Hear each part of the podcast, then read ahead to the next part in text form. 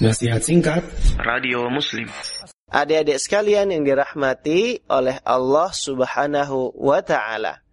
Hamzah bin Abdul Muttalib sangat berjuang dan sangat setia membela dakwahnya Nabi Muhammad sallallahu alaihi wasallam.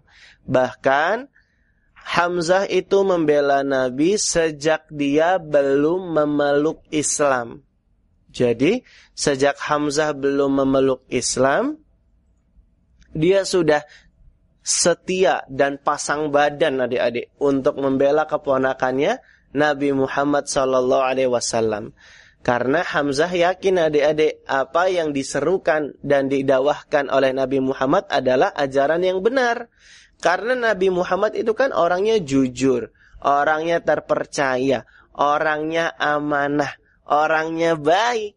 Sehingga Hamzah yakin apa yang dibawa oleh keponakannya ini merupakan ajaran yang baik. Begitu ceritanya adik-adik. Maka lantas kemudian Hamzah berjuang membela keponakannya Nabi Muhammad Wasallam meskipun ketika itu Hamzah belum memeluk agama Islam. Singkat cerita adik-adik, Hamzah bin Abdul Muttalib kemudian mengikrarkan keislamannya.